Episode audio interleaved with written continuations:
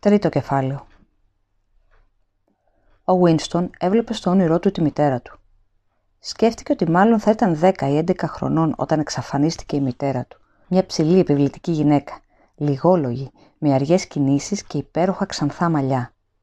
Από τον πατέρα του είχε μια αμυδρία ανάμνηση ενός μελαχρινού λεπτού άνδρα αντιμένου πάντα με καθαρά σκούρα ρούχα.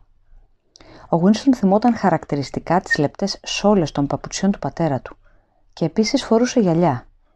Και οι δύο γονείς του προφανώς είχαν εξαφανιστεί σε μια από τις πρώτες εκαθαρίσει της δεκαετίας του 50. Στο όνειρό του, η μητέρα του καθόταν κάπου βαθιά, ακριβώς από κάτω του, και κρατούσε στην αγκαλιά της τη μικρή του αδελφή. Δεν θυμόταν καθόλου την αδελφή του. Πέρα από το ότι ήταν ένα μικροσκοπικό αδύναμο μωρό, πάντα σιωπηλό, με μεγάλα παρατηρητικά μάτια. Και η μητέρα και η αδελφή του τον κοιτούσαν. Βρισκόταν κάτω από τη γη, ίσως στον πυθμένα ενός πηγαδιού ή ενός βαθιού τάφου. Ήταν όμως ένα μέρος απόμακρο, που βάθαινε όλο και περισσότερο. Ήταν στο σαλόνι ενός πλοίου που βυθιζόταν. Μπορούσαν να τον δουν και να τις δει. Συνέχιζαν όμως να βυθίζονται όλο και πιο βαθιά στα πράσινα νερά, που σε λίγο θα τις έκρυβαν για πάντα. Αυτός βρισκόταν έξω, μέσα στο φως και τον αέρα, ενώ εκείνες τις κατάπινε ο θάνατος. Και οι δυο τους ήταν εκεί κάτω, γιατί αυτός ήταν εδώ πάνω. Το ήξερε και το ήξεραν. Το έβλεπε στο πρόσωπό τους. Δεν το κατηγορούσαν. Στα πρόσωπά τους ήταν αποτυπωμένη η γνώση ότι έπρεπε να πεθάνουν ώστε να ζήσει ο ίδιος και ότι αυτό ήταν μέρος της αναπόφευκτης τάξης των πραγμάτων. Δεν μπορούσε να θυμηθεί τι είχε συμβεί. Στο όνειρό του όμως ήξερε ότι κατά κάποιον τρόπο οι ζωές της μητέρας και της αδελφής του θυσιάστηκαν για να μείνει ζωντανός αυτός. Το όνειρό του ήταν από εκείνα που, ενώ διατηρούν το χαρακτήρα του φανταστικού, αποτελούν συνέχεια της διανοητικής ζωής και τα γεγονότα και οι ιδέες που αντιλαμβάνεσαι στη διάρκεια τους παραμένουν νέα και πολύτιμα ακόμα και όταν ξυπνήσεις. Αυτό που είχε μόλις συνειδητοποιήσει ο Winston ήταν ότι ο θάνατος της μητέρας του, σχεδόν 30 χρόνια πριν, ήταν αφάνταστα τραγικός και λυπηρός, τόσο που κανείς δεν θα μπορούσε να νιώσει σήμερα. Κατάλαβε ότι η τραγωδία ήταν είδος που άνοικε σε αλλοτινούς καιρούς. Σε χρόνους που υπήρχαν ακόμα οι έννοιες της ιδιωτικής ζωής, της αγάπης και της φιλίας. Τότε που τα μέλη μιας οικογένειας αλληλοϊποστηρίζονταν χωρίς να ερευνούν τον λόγο που το έκαναν. Η θύμηση της μητέρας του ξέσκησε την καρδιά του, γιατί εκείνη είχε πεθάνει αγαπώντας τον, τότε που αυτός ήταν πολύ νέος και εγωιστής για να της ανταποδώσει την αγάπη της, αλλά και γιατί χωρίς να μπορεί να θυμηθεί πώς, η μητέρα του είχε θυσιαστεί από προσωπική και παντοτινή αίσθηση του καθήκοντος. Κάτι που πλέον ήταν αδύνατο να συμβεί. Σήμερα μόνο φόβος υπήρχε, μίσος και πόνος. Τα ευγενή αισθήματα είχαν εξωστρακιστεί, το ίδιο και η βαθιά και πολύπλοκη θλίψη. Ήταν λες και όλα αυτά τα έβλεπε μέσα από τα μεγάλα μάτια της μητέρας και της αδερφής του, που τον ατένιζαν μέσα από το πράσινο νερό εκατοντάδες οργές κάτω από αυτόν ενώ βυθιζόταν όλο και πιο βαθιά. Και ξαφνικά το όνειρο άλλαξε. Ήταν απόγευμα καλοκαιριού και ο ήλιος έπεφτε πλάγια, χρυσίζοντας τη γη. Ο Βίνστον πατούσε στο μαλακό χορτάρι. Το τοπίο που έβλεπε ερχόταν τόσο συχνά στα όνειρά του που δεν ήταν καθόλου βέβαιος αν το είχε δει κάπου στην πραγματικότητα ή όχι. Όταν ήταν ξύπνιος, το ονόμαζε Χρυσαφένια χώρα. Ήταν ένα παλιό λιβάδι, πέρασμα λαγών με ένα φιδογυριστό μονοπάτι και διάσπαρτα λαγούμια που είχαν φτιάξει τυφλοπόγητικες. Πάνω από τον απεριποίητο φράχτη στην απέναντι μεριά του λιβαδιού, τα κλονάρια των φτελιών λυκνίζονταν απαλά στον αέρα και τα φύλλα τους ανέμιζαν σαν ξέπλεκα γυναικεία μαλλιά. Κάπου κοντά, κάτω από τις σιτιές, αργοκυλούσε αθέατο ένα αεριάκι, με το καθαρό του νερό να σχηματίζει λιμνούλες όπου κολυμπούσαν κυπρίνοι. Η μελαχρινή κοπέλα πλησίαζε από την άλλη άκρη του λιβαδιού. Με μία κίνηση έσκησε τα ρούχα της και τα πέταξε παράμερα με περιφρόνηση. Παρότι το σώμα της ήταν λευκό και λίο, δεν δημιούργησε καμία σεξουαλική επιθυμία στον Winston. Στην ουσία, ίσα που της έριξε μια ματιά. Αυτό που τον είχε συναπάρει ήταν ένας θαυμασμός για την κίνηση της κοπέλας. Η χάρη και η ανεμελιά της έμοιαζαν να ακυρώνουν ένα ολόκληρο πολιτισμό, ένα ολόκληρο σύστημα σκέψης, σαν να αρκούσε μια απλή κίνηση του χεριού για να εκμηδενήσει το μεγάλο αδερφό, το κόμμα και την αστυνομία της σκέψης. Και αυτή η χειρονομία ήταν σημάδι παλιών εποχών. Ο Winston ξύπνησε με τη λέξη Shakespeare στα χείλη του. Η τηλεοθόνη σύριζε εκκωφαντικά επί 30 δευτερόλεπτα. Η ώρα ήταν 7 και 4. Ώρα έγερσης για τους υπαλλήλους των γραφείων. Ο Winston τινάχτηκε από το κρεβάτι γυμνός, μιας και τα μέλη του εξωτερικού κόμματος λάμβαναν μόνο 3.000 κουπόνια ένδυσης το χρόνο και ένα ζευγάρι πιτζάμα κόστιζε 600, και άρπαξε μια βρώμικη φανέλα και ένα ζευγάρι σορτ από μια καρέκλα. Οι γυμναστικές ασκήσεις ξεκινούσαν σε τρία λεπτά. Την επόμενη στιγμή το σώμα του είχε διπλώσει από μια δυνατή κρίση βήχα που τον έπιανε μετά από σχεδόν κάθε πρωινό ξύπνημα. Τα πνευμόνια του ξέμεναν στον αέρα και το μόνο που μπορούσε να κάνει για να ξαναβρει την ανάσα του ήταν να ξαπλώσει ανάσκελα και να πάρει βαθιές εισπνοέ. Οι φλέβες του είχαν φουσκώσει από τον έντονο βήχα και τον είχαν ξαναπιάσει φαγούρα στους ερεθισμένους του κυρσούς. Ομάδα 30 έως 40, γάβιζε μια διαπεραστική γυναικεία φωνή. Ομάδα 30 έως 40, πάρτε θέση παρακαλώ. 30 έως 40. Ο Winston στάθηκε σε στάση προσοχής μπροστά από την τηλεοθόνη που είχε εμφανιστεί η εικόνα μιας νεαρής γυναίκας, λεπτής αλλά μειώδου, και φορούσε ένα χιτόνα και παπούτσια γυμναστικής. Λυγίζουμε και τεντώνουμε τα χέρια, πρόσταξε. Ακολουθήστε τον ρυθμό μου. 1, 2, 3, 4. 1, 2, 3, 4. Εμπρός, σύντροφοι. Ζωηρέψτε λίγο. 1, 2, 3, 4. 1, 2, 3, 4. Ο πόνος που του έφερε η κρίση βήχα έσβησε εντελώς την εντύπωση που του είχαν αφήσει το όνειρο. Όμως οι ρυθμικές κινήσεις των ασκήσεων τη ζωντάνεψαν. Καθώς κουνούσε μηχανικά τα χέρια του μπρος πίσω, φροντίζοντας το ύφος του προσώπου του να δείχνει ότι απολάμβανε τις γυμναστικές ασκήσεις, προσπαθούσε να γυρίσει νοερά στη θολή περίοδο της παιδικής του ηλικίας. Ήταν εξαιρετικά δύσκολο. Λίγο πριν το τέλος της δεκαετίας του 50, τα πάντα είχαν σβήσει. Αν δεν έβρισκες κάποιο εξωτερικό σημείο αναφοράς, τότε ακόμα και το περίγραμμα της ζωής σου καταντούσε μια θαμπάδα. Θυμώσουν σημαντικά γεγονότα που μπορεί να μην είχαν συμβεί ποτέ. Θυμώσουν λεπτομέρειες περιστατικών χωρίς να μπορείς να συλλάβεις την ατμόσφαιρά τους. Είχες μεγάλα κενά διαστήματα στα οποία δεν μπορούσε να εντάξεις ούτε να συμβάν. Ακόμα και τα ονόματα των χωρών, ακόμα και τα σχήματά τους στο χάρτη ήταν διαφορετικά. Η πρώτη ζώνη, για παράδειγμα, παλιά δεν ονομαζόταν έτσι. Την έλεγαν Αγγλία ή Βρετανία. Παρότι το Λονδίνο ήταν αρκετά σίγουρος, λεγόταν πάντα έτσι. Ο Winston δεν μπορούσε να θυμηθεί με ακρίβεια μια εποχή που η χώρα του δεν βρισκόταν σε πόλεμο. Ήταν φανερό όμως ότι στην παιδική του ηλικία είχε μισολαβήσει μια μακρόχρονη περίοδο ειρήνης, γιατί μία από τις πρώτες του αναμνήσεις ήταν από μια αεροπορική επιδρομή που είχε ευνηδιάσει τους πάντες. Την ίδια την επιδρομή δεν τη θυμόταν.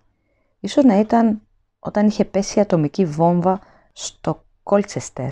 Θυμόταν όμως το χέρι του πατέρα του να κρατάει σφιχτά το δικό του, καθώς χώνονταν βιαστικά όλο και πιο βαθιά κάτω από τη γη, κατεβαίνοντας μια στριφογυριστή σκάλα που έτριζε κάτω από τα πόδια τους. Αυτή η αγχωτική κατάβαση του είχε φέρει τόση κούραση που τον έπιασαν τα κλάματα και αναγκαστικά έκαναν μία στάση. Η μητέρα του τους ακολουθούσε από μακριά με αργά ονειροπόλα βήματα. Είχε στην αγκαλιά της τη μικρή του αδερφή ή μπορεί να κουβαλούσε και ένα μπόγο κουβέρτες. Σίγουρος αν η αδερφή του είχε γεννηθεί τότε. Τελικά μπήκαν σε ένα μέρος γεμάτο θόρυβο και κόσμο και κατάλαβε ότι ήταν ο σταθμός του μετρό. Άλλοι κάθονταν στο πέτρινο πάτωμα, άλλοι στριμώχνονταν σε μεταλλικούς πάγκους. Ο Winston μαζί με τον πατέρα και τη μητέρα του βρήκαν μια θέση στο πάτωμα. Κοντά τους κάθονταν ένας γέρος και μια γριά, ο ένας δίπλα στον άλλον, σε έναν πάγκο. Ο γέρος φορούσε ένα σοβαρό σκούρο κουστούμι και μια μαύρη τραγιάσκα τραβηγμένη προς τα πίσω, που άφηνε να φαίνονται τα κάτασπρα μαλλιά του. Το πρόσωπό του ήταν κατακόκκινο και τα γαλάζια του μάτια ήταν γεμάτα δάκρυα. Έζεχνε τζιν που έμοιαζε να στάζει σαν υδρότας από το σώμα του. Θα έπαιρνε σόρκο ότι και τα δάκρυα που έτρεχαν από τα μάτια του ήταν καθαρό ενόπνευμα. Όμως, παρότι μεθυσμένος, έμοιαζε να υποφέρει από έναν αληθινό και αβάστακτο πόνο. Ο Winston, με το παιδικό του μυαλό, κατάλαβε ότι κάτι τρομερό, κάτι ασυγχώρητο και ανεπανόρθωτο είχε μόλις συμβεί. Και μάλλον είχε καταλάβει και τι ήταν αυτό που είχε συμβεί. Κάποιος που ο γέρος αγαπούσε, ίσως κάποια εγγονούλα, είχε σκοτωθεί. Κάθε λίγα λεπτά ο γέρος έλεγε ξανά και ξανά. Δεν έπρεπε να τους εμπιστευτούμε. Το έλεγα εγώ, γριούλα μου, δεν το έλεγα. Αυτά παθαίνεις όταν τους εμπιστεύεσαι. Εγώ το έλεγα πάντα. Δεν έπρεπε να εμπιστευτούμε τα καθάρματα. Ποια καθάρματα όμως δεν έπρεπε να έχουν εμπιστευτεί; Αυτό δεν μπορούσε να το θυμηθεί ο Winston. Από εκείνο τον καιρό πάνω κάτω, ο πόλεμος ήταν συνεχόμενος αν και για την ακρίβεια δεν ήταν πάντα ο ίδιος πόλεμος. Για πολλούς μήνες, στη διάρκεια της παιδικής του ηλικίας, ξεσπούσαν άτακτες οδομαχίες ακόμα και στο Λονδίνο. Κάποιες μάλιστα τις θυμόταν ολοκάθαρα. Για να εχνηλατήσεις όμως την ιστορική περίοδο, να ονομάσεις ποιος πολεμούσε ποιον τη συγκεκριμένη στιγμή ήταν αδύνατον, αφού ούτε εγγραφές ούτε προφορικές μαρτυρίες ανέφεραν κάποια άλλη κατάσταση πέρα από την τωρινή. Για παράδειγμα, αυτή τη στιγμή, το 1984, αν η χρονιά ήταν 1984, η Οκεανία βρισκόταν σε πόλεμο με την Ευρασία και σε συμμαχία με την Ανατολασία. Δεν υπήρχε προφορική ή γραπτή μαρτυρία που να αποδεικνύει ότι οι τρεις δυνάμεις είχαν πάντα την ίδια δυναμική σχέσεων.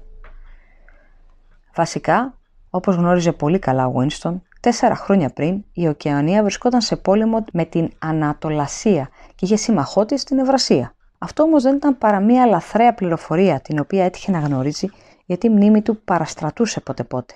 Επισήμως, καμία αλλαγή δεν είχε επέλθει στο πολιτικό σκηνικό. Η Οκεανέα πολεμούσε εναντίον της Ευρασίας, άρα πάντα πολεμούσε εναντίον της. Ο τωρινός εχθρός ανέκαθεν αντιπροσώπευε το απόλυτο κακό, και αυτό σήμαινε ότι οποιαδήποτε παρελθοντική ή μελλοντική συμφωνία μαζί του ήταν αδύνατη. Το τρομακτικό, σκέφτηκε για χιλιοστή φορά ο Winston ενώ έσπροχνε τους ώμους του προς τα πίσω, με τα χέρια στους γοχούφου, έστρεφαν το σώμα από τη μέση και κάτω. Άσκηση υποτίθεται ενδυνάμωση των μειών της πλάτης. Το τρομακτικό λοιπόν ήταν πως όλα αυτά μπορούσε κάλλιστα να αληθεύαν.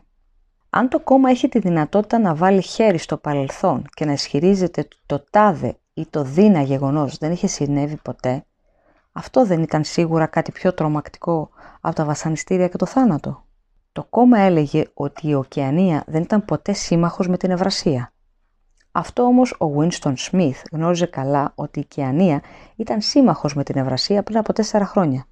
Αλλά πώς το γνώριζε; Υπήρχε μόνο στη δική του συνείδηση που έτσι κι αλλιώς πολύ σύντομα θα έπρεπε να μηδενιστεί. Και αν όλοι οι υπόλοιποι αποδέχονταν τα ψέματα που επέβαλε το κόμμα, αν όλα τα αρχεία παρουσίαζαν την ίδια εκδοχή, τότε το ψέμα θα περνούσε στην ιστορία και θα γινόταν αλήθεια.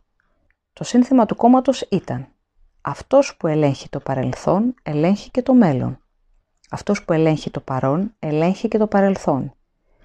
Και πάλι όμως, το παρελθόν, αν και εκφύσεως παραποιήσιμο, δεν παραποιήθηκε ποτέ. Ό,τι και αν ήταν αλήθεια σήμερα, ήταν αλήθεια ανέκαθεν. Τα πράγματα ήταν πολύ απλά. Το μόνο που χρειαζόταν ήταν αλλεπάλληλες σαρώσεις της μνήμης σου, έλεγχος της πραγματικότητας ή όπως το όνομαζαν στη νέα ομιλία, δισκεψία. Ανάπαυση, έδωσε κάπως πιο ήπια την εντολή γυμνάστρια.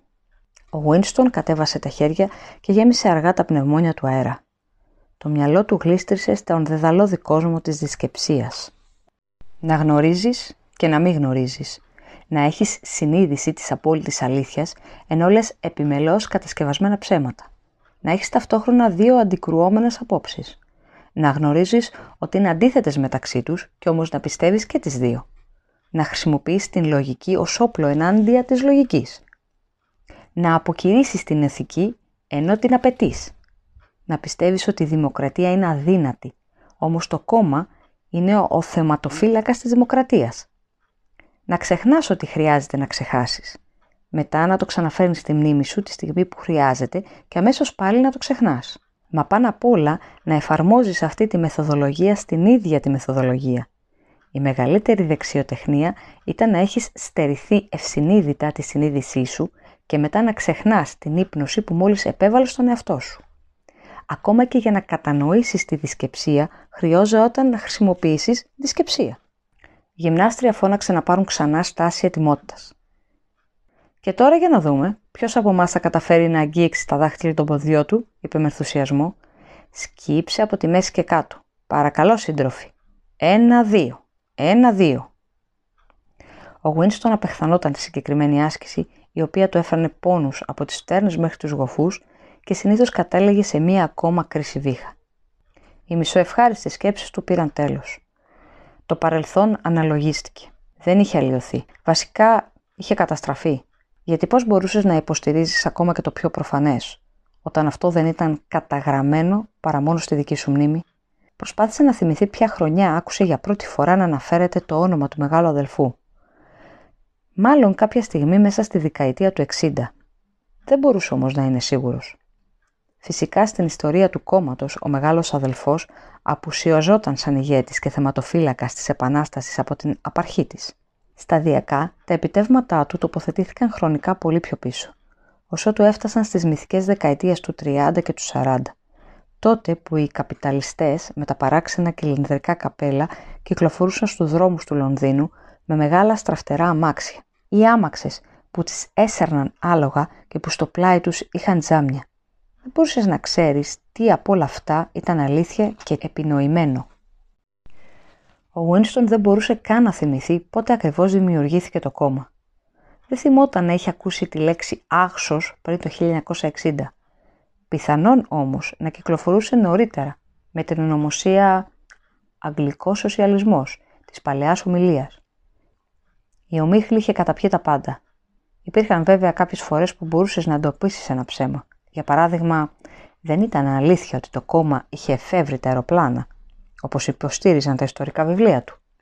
Ο Winston θυμόταν το αεροπλάνο από πολύ μικρός. Δεν μπορούσες όμως να αποδείξεις το παραμικρό. Ποτέ δεν υπήρχαν στοιχεία. Μόνο μια φορά στη ζωή του βρέθηκαν στα χέρια του αδιάψευτες αποδείξεις για την παραποίηση ενός ιστορικού γεγονότος. Και σε αυτή την περίπτωση... «Σμιθ», ούρλιαξε η δίστροπη φωνή από την τηλεοθόνη. 6079 Σμιθ γάμα. Ναι, εσύ. Σκύψε περισσότερο παρακαλώ. Μπορείς να το κάνεις καλύτερα. Δεν προσπαθείς. Σκύψε κι άλλο. Τώρα είναι καλύτερα, σύντροφε. Τώρα ανάπαυση όλη η ομάδα και κοιτάξτε τι κάνω. Ένα κύμα υδρότα έλουσε το σώμα του Winston. Το πρόσωπό του παρέμενε ανεξιχνίαστο. Μη δείχνεις ποτέ απόγνωση. Ω και ένα πετάρισμα των ματιών μπορούσε να σε προδώσει.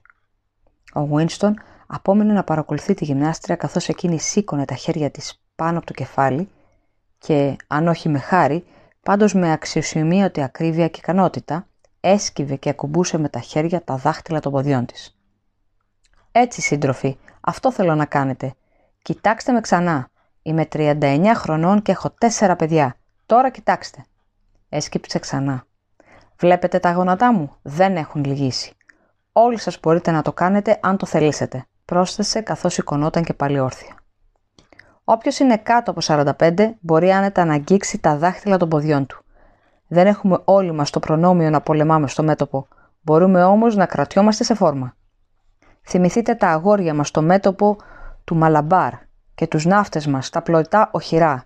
Σκεφτείτε τι έχουν να αντιμετωπίσουν εκείνοι. Τώρα, προσπαθήστε ξανά. Έτσι μπράβο σύντροφε. Πολύ καλύτερα πρόσθεσε ενθαρρυντικά καθώς ο Winston με μια απότομη επίκυψη κατάφερε να αγγίξει τα δάχτυλα των ποδιών του χωρίς να κάμψει τα γόνατα. Για πρώτη φορά μετά από πολλά χρόνια.